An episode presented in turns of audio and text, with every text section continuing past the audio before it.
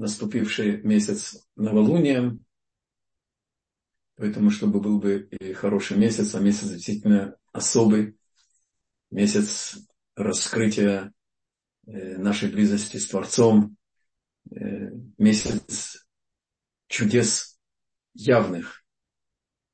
И как раз сегодня тема нашей лекции коснется значит, отношения между природой, явными чудесами и скрытыми чудесами. Мы идем по книжке изданного Равхайма Бурштейном Хухма и Мусар. Мы уже с вами на втором томе. Мусар – учение дома Кельмы.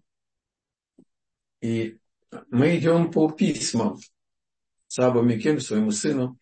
И урок наш построен на материале двух писем. 57 письмо и 58 письмо.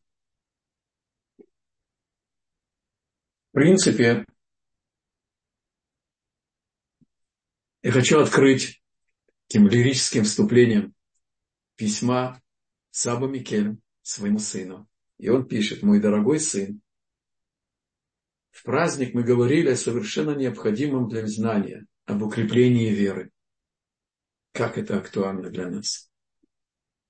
Если бы я решил хоть немного рассказать тебе о, о том, что не смог бы изложить все это на бумаге, в особенности потому, что в праздник в отношении меня исполнился стих Писания. Это цитата из песни песней. «Подкрепите меня вином, поддержите меня яблоками, ибо я больна любовью».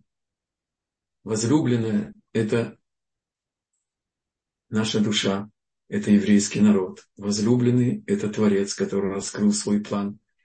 Значит, а раскрытие плана, э, план, идея – это мужское начало. И удивительно, продолжает Сапа Микель, что из-за множества наших грехов всевозможные помехи возникают как раз тогда, когда мы приближаемся к самому возвышенному, к самому возвышенному. И, значит,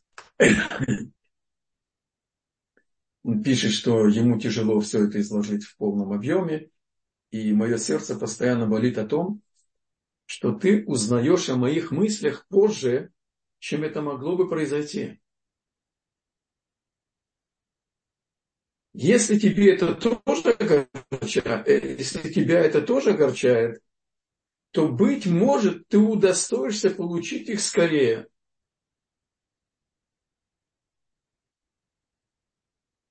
То есть Саба Микель закладывает здесь в основу этого всего урока, да, сейчас мы это увидим. Но здесь он хочет сказать, что от желания его сына получить письмо, а после праздников, после значит, субботы, когда Саба Микель э, толковал свои новые, так сказать, э, открытия в Торе своим, в своей семье или своей общине, своей шиве, то он всегда, а сын жил в другом месте, он всегда удостаивался этих новых открытий в Торе. И намекает, значит, Саба Микельми говорит, если тебе тоже, тебя тоже огорчает то, что, быть может, ты удостоишься получить их скорее, то есть, если ты присоединяешься к желанию получить скорее мое письмо, то ты его можешь получить скорее. Потому что, говорит Тора, трактат Вавилонского Талмуда Макот, 10 страница, второй лист, по пути, по которому желает идти человек, его и ведут. Понятно, что речь идет о пути, ведущей к исполнению воли Бога.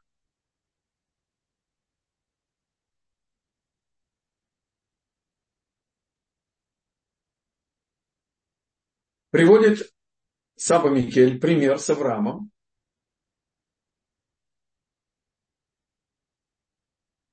Бог чудом спасает Авраама из печи Немрода, первого большевичка, как мы с вами учили. И его папа доходит до Харана, а Авраам решил пойти в землю Ханаан. У Авраама возникает мысль пойти в направлении места особого, Эрцкина.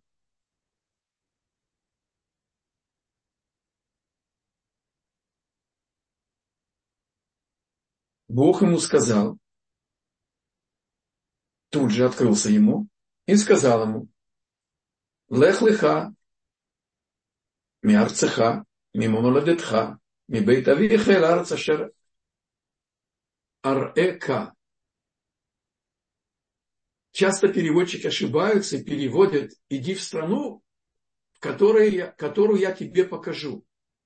И действительно в этом стихе Бог не, не указывает, куда, адрес, куда он посылает его. Нам только очень важно заметить, что мысль пройти в Эрцкинан возникла у Авраама. Еще тогда был Авраам. И он уже женат на Сарай. Его папа идолопоклонник. Очевидно, застрял в Харане.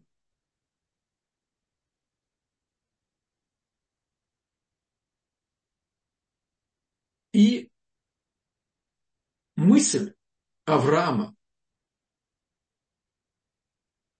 пойти в Эрцкинан вызывает тут же ответную реакцию. И Бог открывается ему и говорит, лех леха, иди к себе. В страну, в которой я тебе покажу тебя, я раскрою тебя тебе.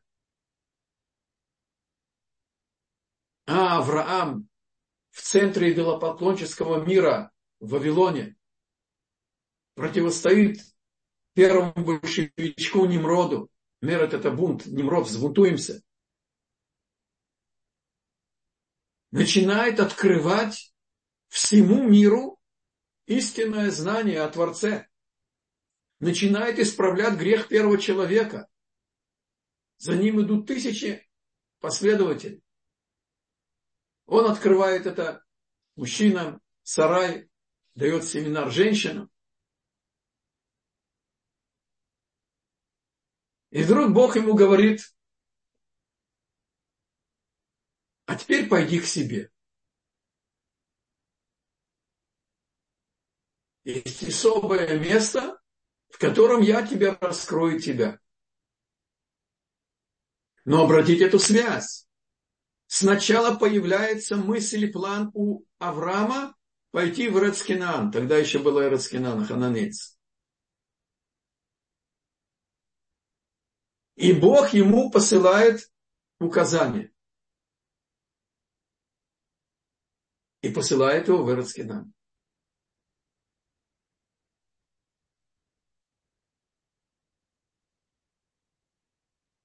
Продолжает Саба Микелем и говорит еще один принцип.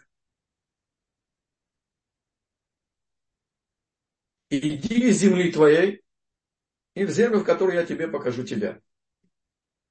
Обычно человек меняет место, потому что его на другом месте ожидает больший успех, больше благословения, больше материальное, больше материальное благополучие. Разные расчеты есть у человека, когда он меняет климат.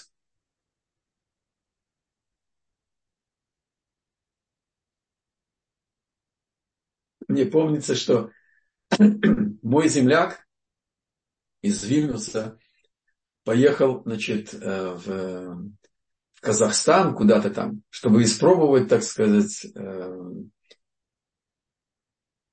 50-градусную э, жару, планируя ехать в Израиль. И когда он приехал в Израиль, он начал мерзнуть, понимаете ли, там э, в Хайфе. Та, еще жара, тот, же, тот еще холод, но в любом случае, говорит Саба Микель, в действительности все пропитание человека определено для него свыше. И никакие усилия не могут к этому ни прибавить, ни убавить.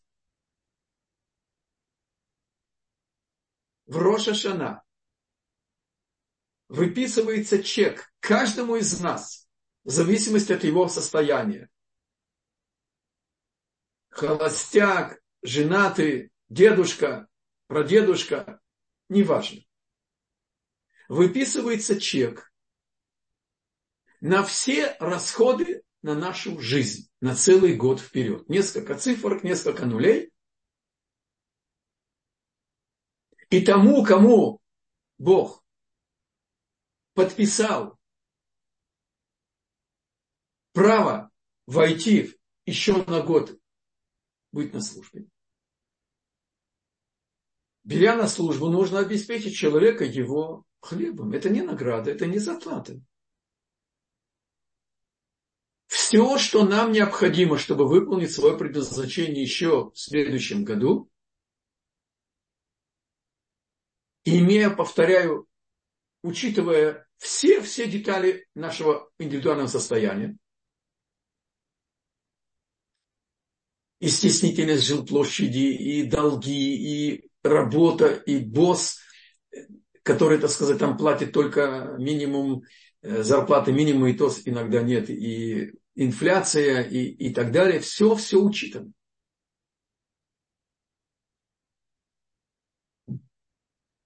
Вкалывая и будучи трудоголиком, ни о ком не будет сказано. Мы не можем добавить к нашему выписанному чеку ни одной копейки больше, и никто, даже когда мы где-то теряем в какой-то сделке, кто-то нас обманул и так далее, ни на копейку меньше мы не получим.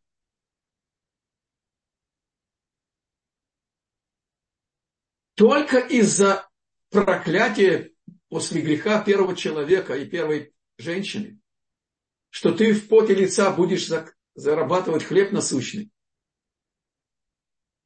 А в райском саду, который был в Эрец Исраэль, они не должны были заботиться о пропитании. И ни одежде, ни о чем. Все было наготово. Только как наказание, как испытание, Бог требует от нас вкалывать. А поэтому продолжает Саба Микельми говорит.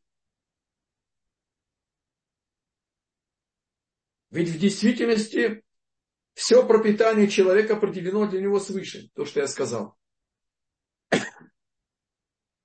И никакие усилия не помогут к этому ни прибавить, ни убавить. Люди должны трудиться ради пропитания, поскольку к этому их обязывает Творец. В поте лица своего будешь есть хлеб. То есть это из-за греха первого человека. И если надлежит очистить свою душу, э, человеку надлежит очистить свою душу от волнений и забот о своих материальных потребностях.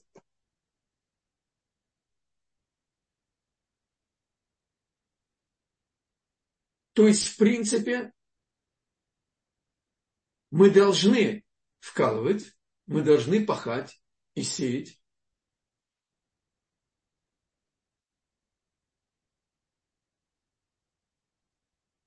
И жать, и строить.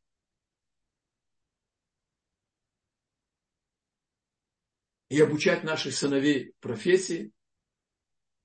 Есть элита, которая вкалывает духовно, изучающий Тору и нужно ходить в армию и так далее. Но заботиться, а что будет с высшим образованием, а как нужно прокормить дюжину, так сказать, детей, а как их можно выйти, выдать замуж дочерей и, и, и внучек потом, Что будет? И как устроиться? И вот падает доллар, здесь война, ни о ком не будет сказано тут, перерыв здесь, обман отсюда. Мы должны проникнуться внутренним равновесием. И нас учат Тора. на примерах нашей працы. И сказано здесь, что Аврааму, как только он захотел пойти в Израиль, он получил возможность пойти в Израиль. И Бог его там продолжает испытывать, но это сейчас не наша тема. Наша тема это по пути, по которому желает идти человек, его ведут.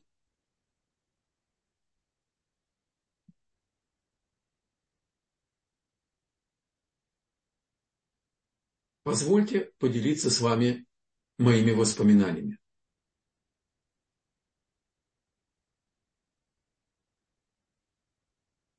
Большинство знакомы с тем, что я прошел по Рязанскому процессу, получил всего лишь пять лет строгого режима, где держали политзаключенных во время Брежнева.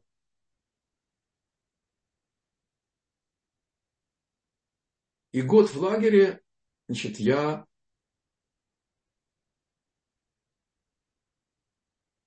прочитал в Ленинградской правде о том, что арестованы 12 самолетчика. Операция свадьбы. Профессор Менделевич написал книгу. Кстати, советую прочитать. Это где-то 40 лет уникального, истинного, глубочайшего, точного, с психологическими аспектами.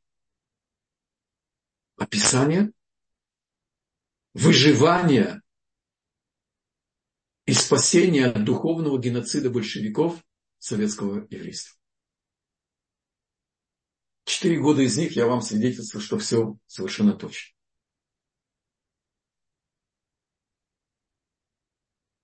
Я только начал открывать Бога.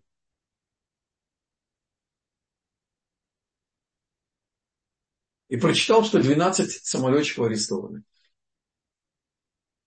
в газете «Ленинградская правда». Правда, там было только заголовок «Правда», да? Я тут же сделал расчет. Четыре политзоны для значит, преступников, как мы. Там были националисты украинские, латышские, литовские, армянин был националист, и были монархисты, и были э, ходячие удобрения, так их называли. Там был Капо из Бухенвальда, немец, был нелюдь русский, который выдал роту под Севастополем. И какое-то время Сталин давал 25 лет и не расстреливал их и так далее. С ним у нас не было никаких отношений. Я обращаюсь к Богу и говорю ему, кстати, целый год я сидел один с этими 200 ходячих удобрений и 40 политзаключенных, э, и не было евреев. Я сделал расчет. Есть четыре политзоны. Мужчина, женщина мне сажают вместе. Значит, 10 разделить на 4, а всегда разделяй и ломай. И, значит, обязательно кто-то, двое или трое придут ко мне в зону я просил у Бога, чтобы мне прислали, во-первых, учителя Торы, чтобы меня бы кто-то научил бы молиться и что-то учить.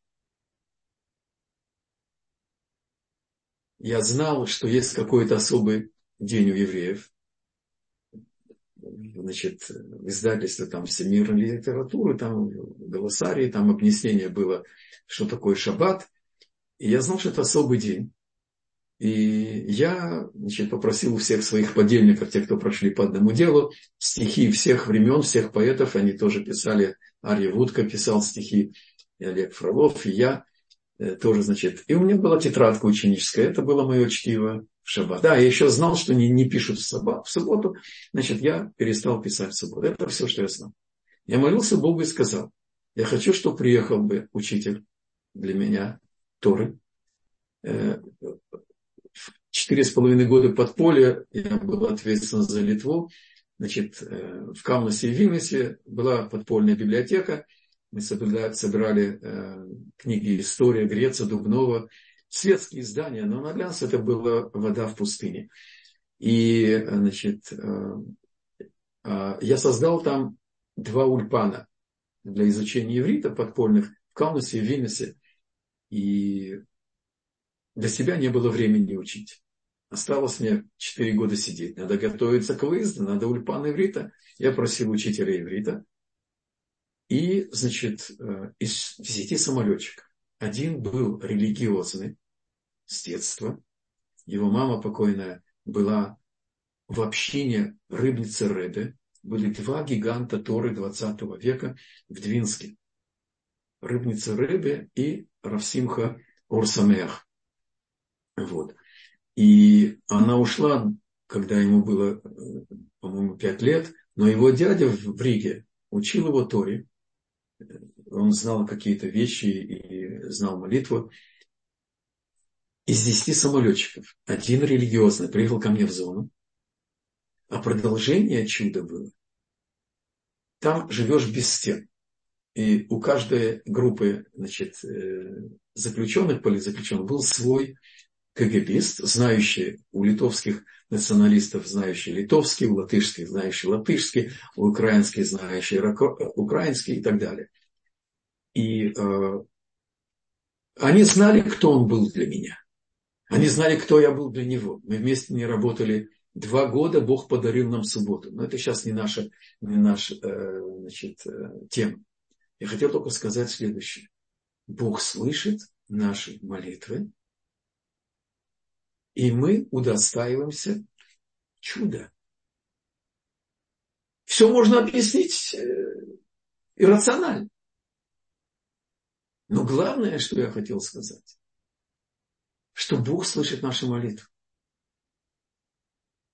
Он получил сначала 15 лет, потом заменили Кузнецову и Маку Дымшицу смертный приговор на 15 лет, так гуманизм так и пре, надо было всех сдвинуть. И Раф Меделевич, это тот, кто был из десяти самолетчиков, он получил 12 с половиной. И в конце моего срока, да, значит, продолжение чуда было, что эти четыре года нас не разделили. Жить в одном бараке не позволили. Но мы, так сказать, были вместе.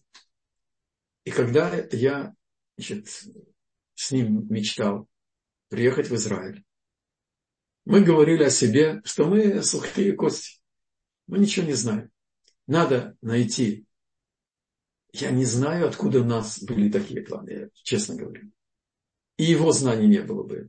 Не, не из них он не брали. Так как что-то такое было, озарение. Мы обсуждали, что надо, чтобы наши дети получили маму, дочку мудреца. И чтобы могли бы дети получить полноценную Тору а мы, так сказать, только сухие кости. Раф Менделевич женился на израильтянке, ваш покорный слуга женился на израильтянке, и мы оба соседи в Иерусалиме. Я вижу его дом на вершине, а я живу в спуске этой улицы. Напротив, мы вместе ездим преподавать Тору на русском языке. Всем, кто хотят узнать то, что украли у нас и не дали нам свои знания, знания своих корней. В любом случае, когда у меня было, значит, э, обрезание очередного внука, я сказал, что я мечтал приехать в Израиль. Я мечтал жениться на израильтянке, дочери мудреца. Я мечтал создать центр просветительский. О Иерусалиме не мечтал. В Израиле. Что можно было за 18 месяцев сделать, восполнить недостаток знаний базисных. Потому что я приехал 30-летней дубины в Израиль и 18 лет учиться, как учатся дети э, в Хедере, потом Ишивах Тана. То есть это для детей Хедер, а Ишивах Тана это с 13 до 17 лет, а потом Ишивах Дола до 17 до свадьбы, а потом колель после свадьбы. Некогда. И, значит, э, этот центр был создан в Иерусалиме. И я это сказал на обрезании моего внука и сказал, что мечты о внуках не было. Я не мечтал о Иерусалиме. Я мечтал приехать. Сказано в следующем году в Иерусалиме, но что я удостоюсь жить в Иерусалиме. И первая Ишива после разрушения, а, разрушения второго храма в Иерусалиме, не в Израиле. В Израиле это был Равхайм Мир Кагана, Захарцадик Вакадош Левраха, э, который создал первую Ишиву в Нихтивоте, у Рава Исахара Мейра, э, для русскоговорящих евреев. Это он был первооткрывателем этого, этой идеи. Вот. И э, в принципе, я сказал, а Бог дает и то, о чем даже ты не мечтал.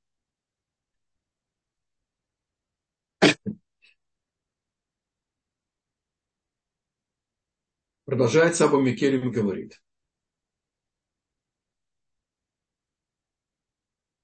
Итак, мы рассматриваем этот принцип, что по пути, по которому желает идти человек, его и ведут.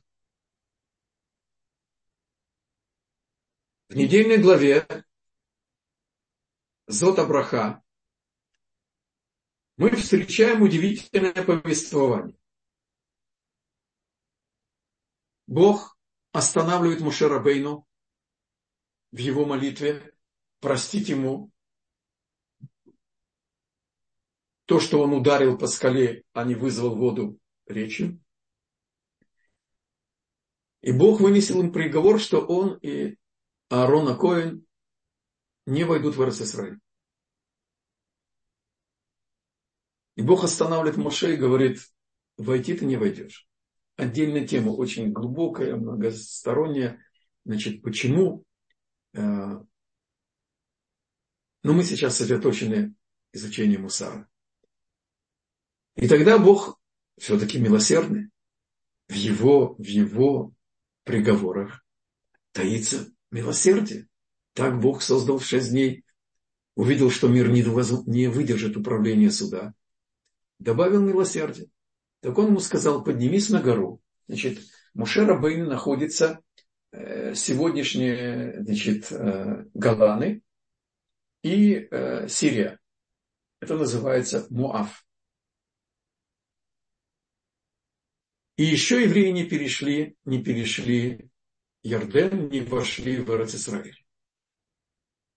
И Бог ему говорит, поднимись на гору, него, на вершину горы, что перед Ерехо, и показал ему Господь всю землю, Израиль имеется в виду, от Гелада до Дана и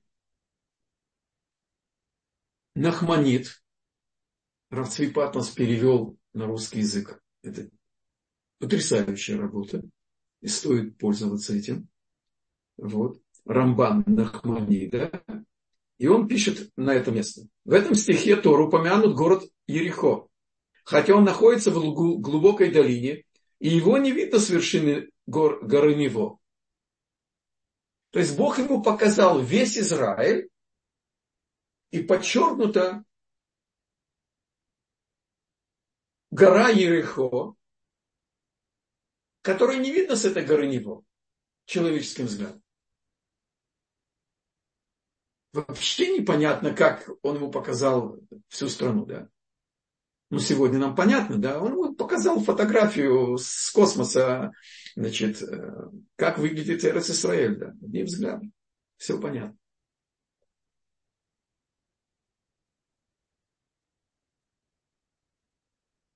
Зачем нужно было Богу, если он и так показал Мошерабейну чудесным образом всю землю, показывать город, который находится в Иорданской долине, если вы выезжали из Иерусалима в направлении к Мертвому морю, и по 90-му шоссе вы едете по Иорданской долине по нашей стороне, пока значит, э, западная сторона это в Иордании, и едем в направлении э, к Тивериадскому озеру, то мы проезжаем город Ерехо. Он находится в долине, его не видно выводит отсюда Саба Микель на основании Рамбана и устной Торы. Для чего он повелел ему взойти на гору? И так, и так, он это показал ему чудесным образом. Говорит Саба Микель, отсюда мы учим. Только для сокрытия чуда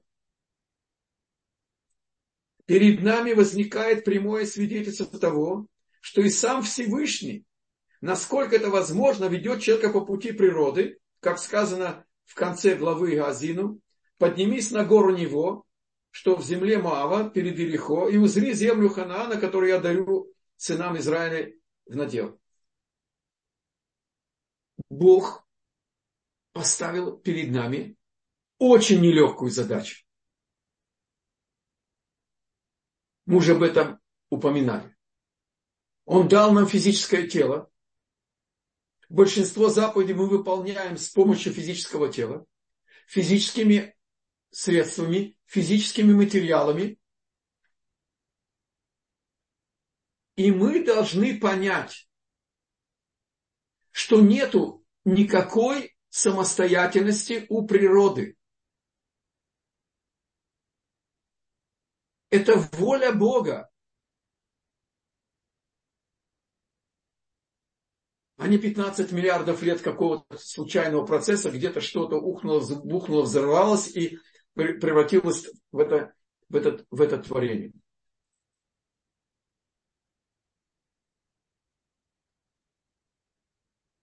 Это для нас испытание. И говорит Саба Микен. Это подтверждает наше размышление о том, что все божественное управление миром основано на должны немного действовать в рамках законов природы, чтобы чудо могло остаться в сокрытии. То есть сам Бог уменьшает явность чудес и всегда одевает их по мере возможности в материальной одежды.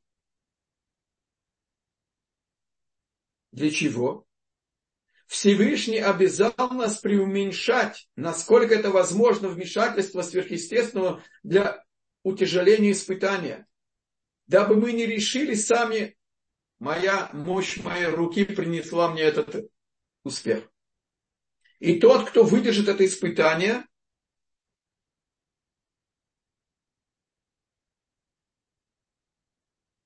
я возьму все-таки из оригинала, Гибор Хайль будет.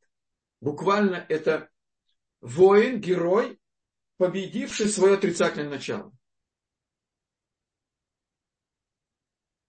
То есть Бог опустил нас на матушку землю и обязывает пахать, зная, что и урожай, и дождь, как мы с вами учили, и успех и заработки, и здоровье, все зависит от воли Бога. И никто не может взять от нас ничего лишнего. И никто не берет наше. У каждого есть свое. И это нам испытание, чтобы мы преодолели это сокрытие чуда. И чтобы мы поняли, что все идет по воле Творца. Приводит Саба Микелем в 58-м письме еще одно, одно размышление. Когда Яков вышел из Бершевы и пошел в Харам, вдруг солнышко закатилось, часов у него не было, а Бог закатил солнце раньше времени, чтобы он бы заночевал на том месте, где будет будущий храм. Это известное пророчество во сне, когда он видел лестницу и так далее. То время, это 1700 какой-то год до их новой эры, в Эрец Исраэль были львы, тигры, медведи, волки.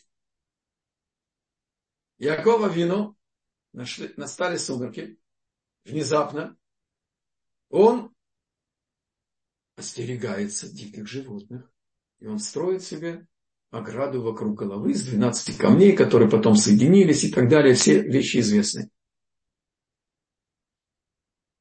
Разве 12 камней вокруг головы это защита от хищных зверей? Нет.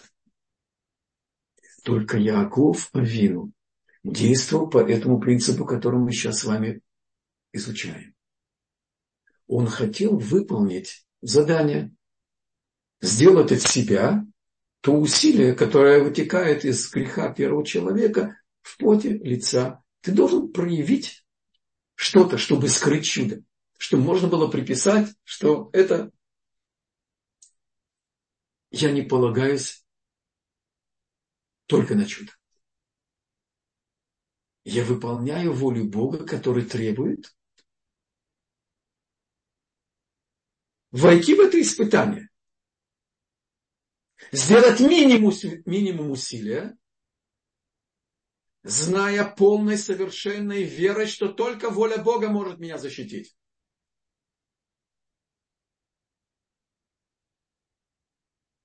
Это необычный поворот во всем нашем представлении о провидении, частном, общем.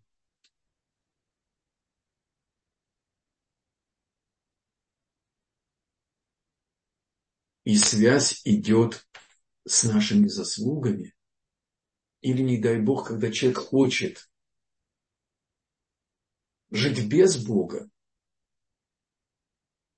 Бог его оставляет в этом состоянии. И когда он окунается в этот совершенно бессердечный, безжалостный, алчный мир конкуренции,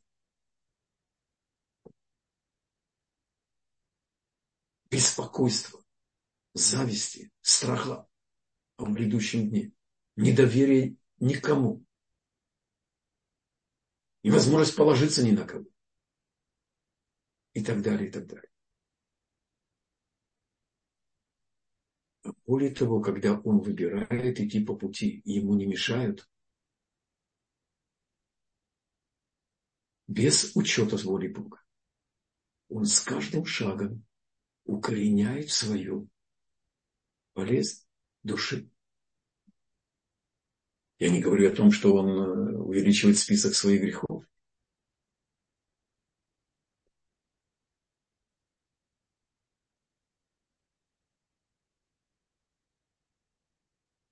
И приводит он еще один э, пример. Известно, что Лаван сказал Якову, Ты выбирай, какого цвета ты хочешь, э, значит, э, приплод, как зарплату за твою работу. Яков Авину, допустим, выбрал сначала белых. А Лаван ему сказал, забрал всех белых, и начали пятнисты рождать пятнист.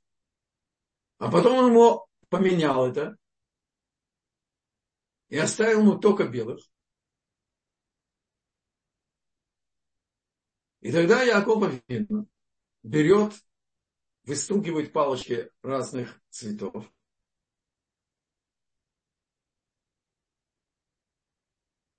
И самцы с самками породили пятнистых в крапинку и с кольцами на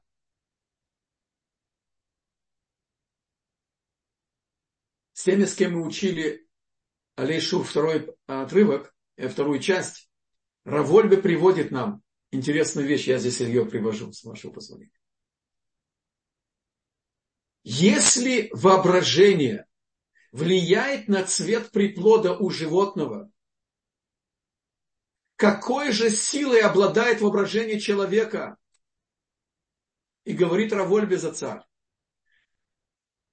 Упражняться, вырабатывать в себе возможность силы и воображения представить себе служение левитов в храме, гимны, которые они пели, музыкальные инструменты, возвышенность, так сказать, самого храма, его архитектура, красота, изящество, особенности и так далее.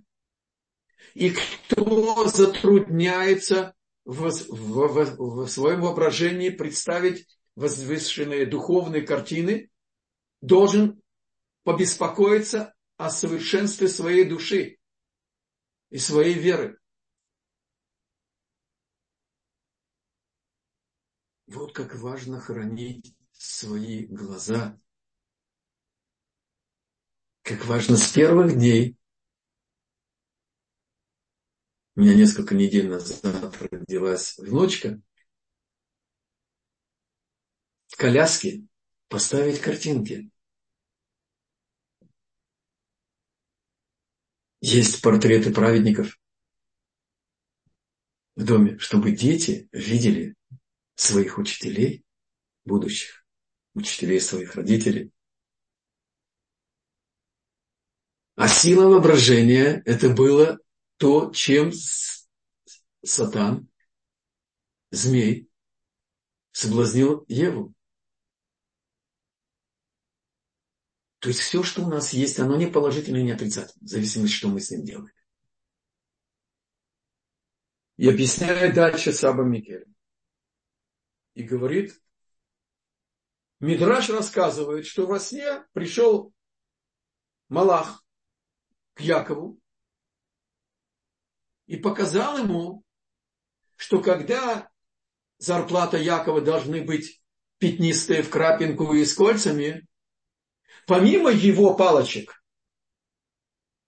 Малах взял у Лавана и его детей пятнистые в крапинку и с кольцами самцов и принес ему Якову, чтобы его белые, чисто белые, так сказать, стада, самки родили пятнистых. Зачем? Научить нас,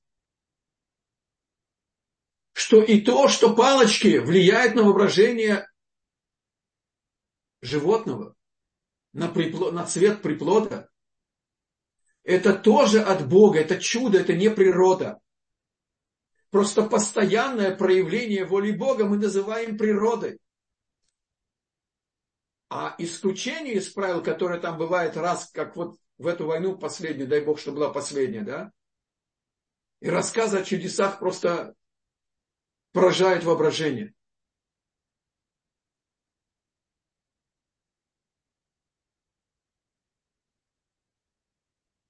Но и сама природа это чудо. Нету никакой разницы, только это чудо, к которому мы привыкли и приписываем ему естественность. И когда наука не знает, что отвечать, говорят, это природа. Ну хорошо, вы волю Бога называете природой, здоровье. Я, я иду вам навстречу. Но признайте, что есть за этим замысел, что есть Творец, есть план, есть воля, есть конечная цель, есть призвание, место в, этой, в этом плане. Есть у этого плана начало, есть конец, и будет, надо будет дать отчет за нашу долю участия в этом плане. А вот этого они уходят, убегают. Потому что это заставляет ограничивать свою плоть, свое вожделение, свое чревоугодие.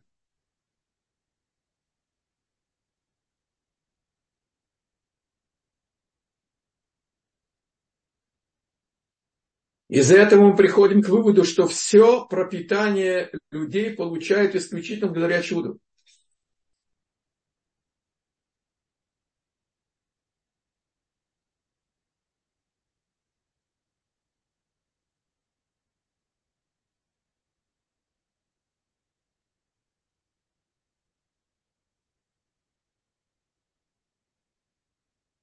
Отсюда мы можем заключить, как мало пользы приносят действия в рамках законов природы, а поступки праведников предназначены исключительно для того, чтобы завуалировать зависимость нашей жизни от божественных чудес. Вот о чем идет речь.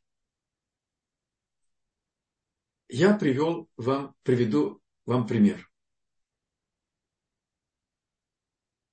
На этой неделе, на прошлой неделе, мы учили 15 стих в Баба Каме. 15 лист. И мой сын преподает эту программу один лист в день. Лист это две стороны. Первая и вторая сторона значит, Талмуда. И он рассказал следующее свидетельство.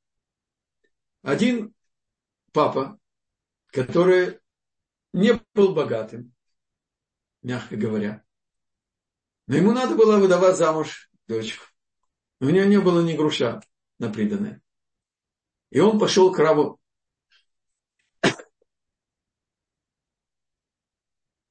Штайнеману попросить браху и разрешение поехать за границу, собирать деньги. Раф Штейнеман выслушал его, дал ему браху и сказал, при двух условиях. Ты каждое утро учишь, дав один, один лист Талмуда, это программа Дав Ями, и ты говоришь спасибо всем, кто тебе поможет. Неважно, какую сумму, что дали. Любому, кто тебе помогает, скажи спасибо. И поехал наш еврей за океан в Америку. И ему рассказали, там есть добрые евреи, которые знают, где живут богатые евреи.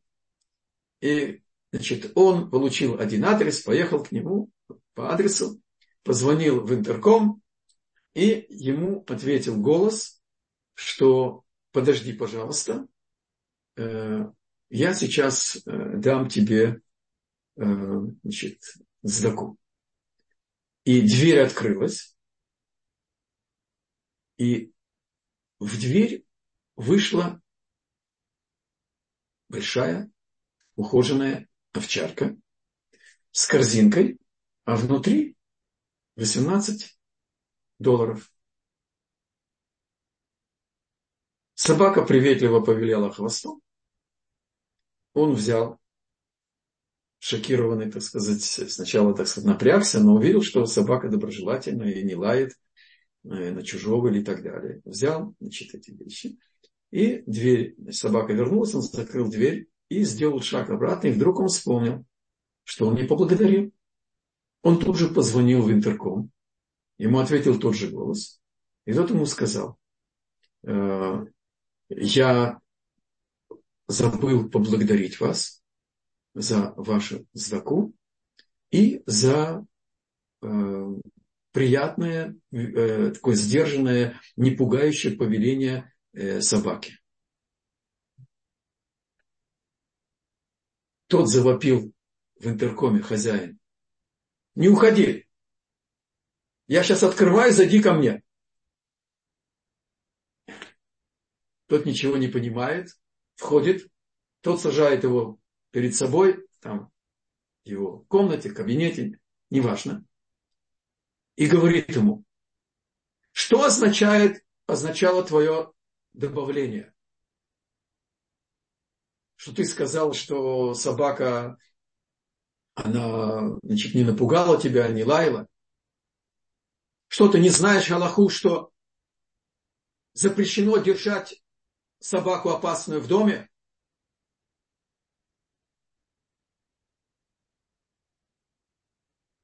А этот вопрос рассматривался на 15 странице Тетвав Баба Кама утром, которое готовил, учил этот еврей.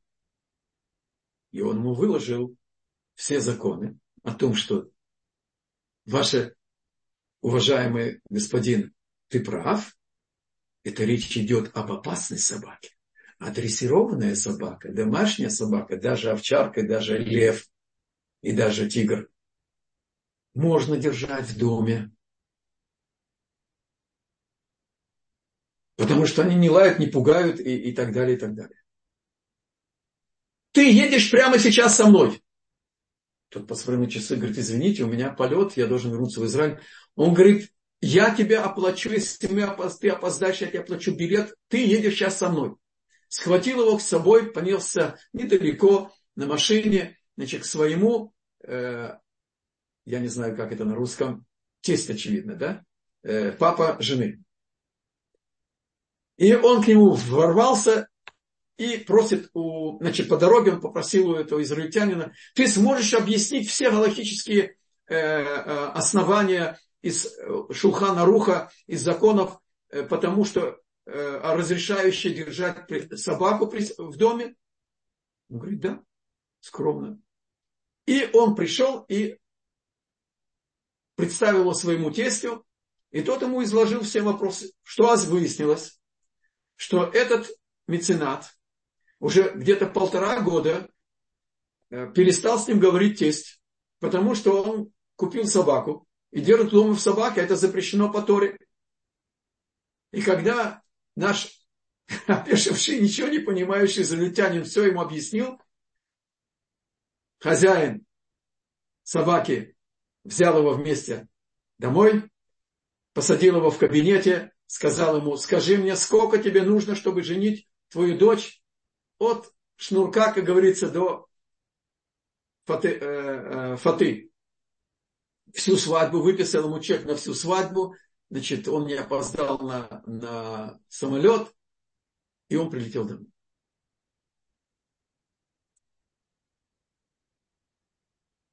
Нету сегодня пророчества.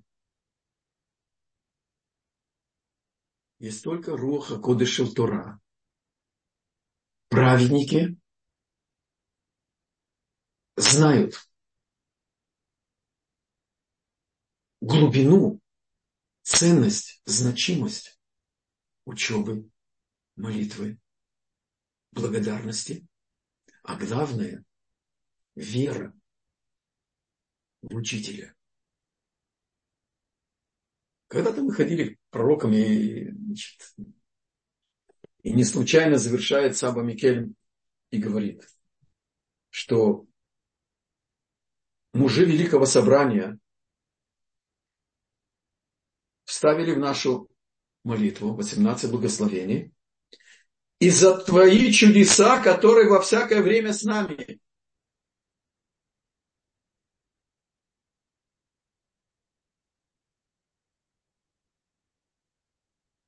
И то, что эти нелюди не смогли реализовать свой план, это мои мысли слух, и ударить со всех концов вместе – и из Ливанона, и из Сирии, из Йемена, и из Ирана, и из Азы. Все можете объяснить рационально. Какие расчеты есть у Хизбаллы, какие расчеты здесь, у Ирана, Америка, э, Саудовская Аравия и так далее. Это то, что мы сейчас учили. Это скры, сокрытие непосредственного управления Творца.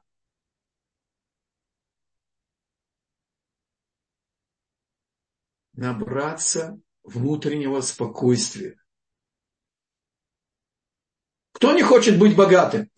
А что говорит Тора? Эзу Ашир, Самех Бехелько. Кто называется богатым? Кто доволен? Не просто доволен.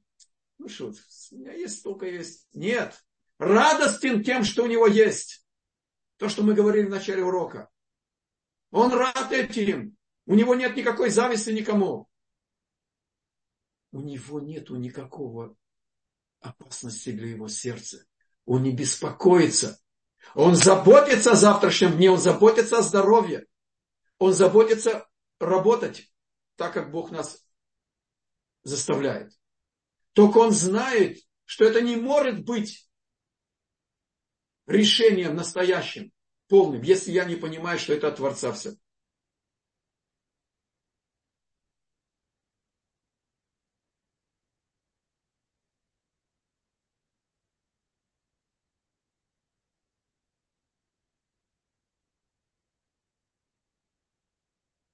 Завершает Саба Микель, послушайте, какая скромность.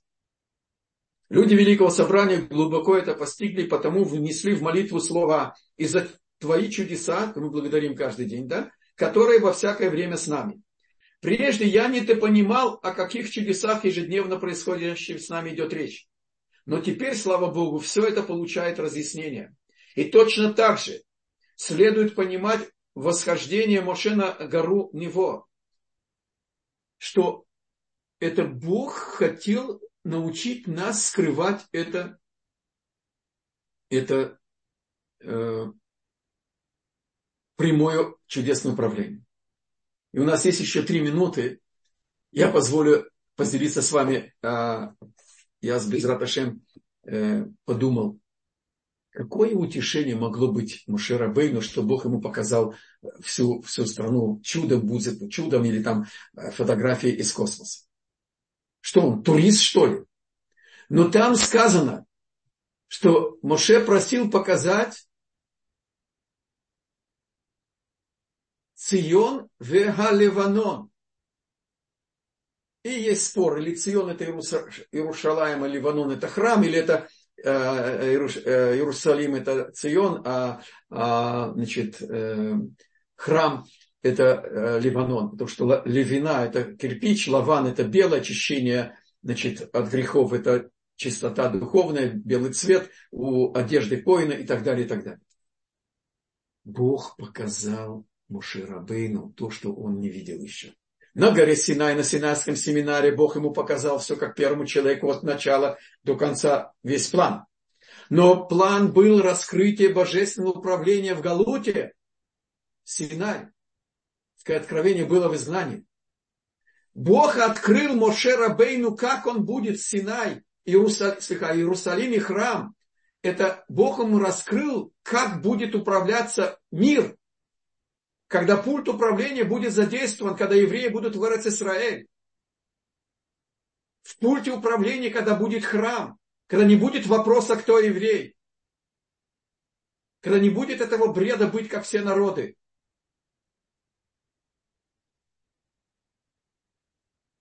Восполнить знание управления Бога мира для Мушарабына было утешение. Может быть, это объяснение, почему упоминается вдруг значит, э, Иерусалим и, и, и, и храм.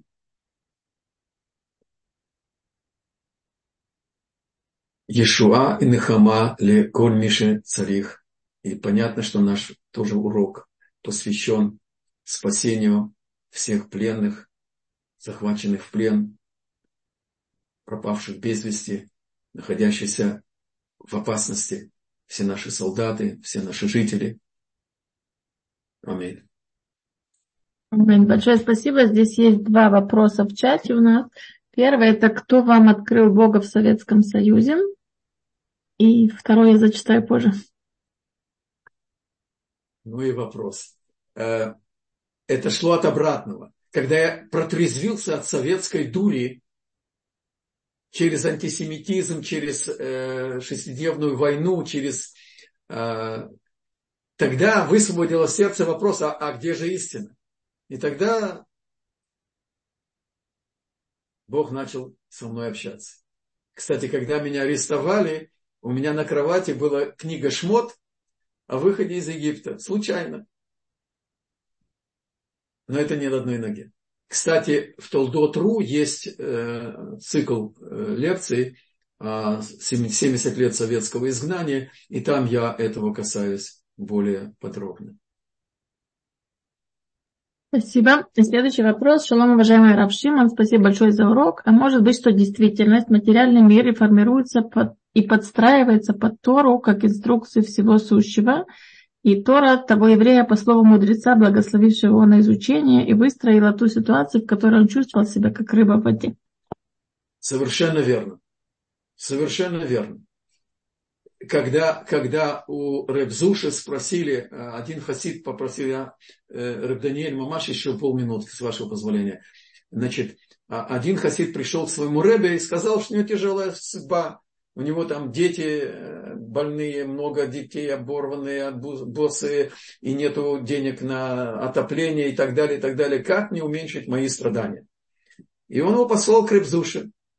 И тот приехал туда, и ему сказали, что вот там самое хилая хибара там на краю деревни, такая развалюха, э, это там он живет.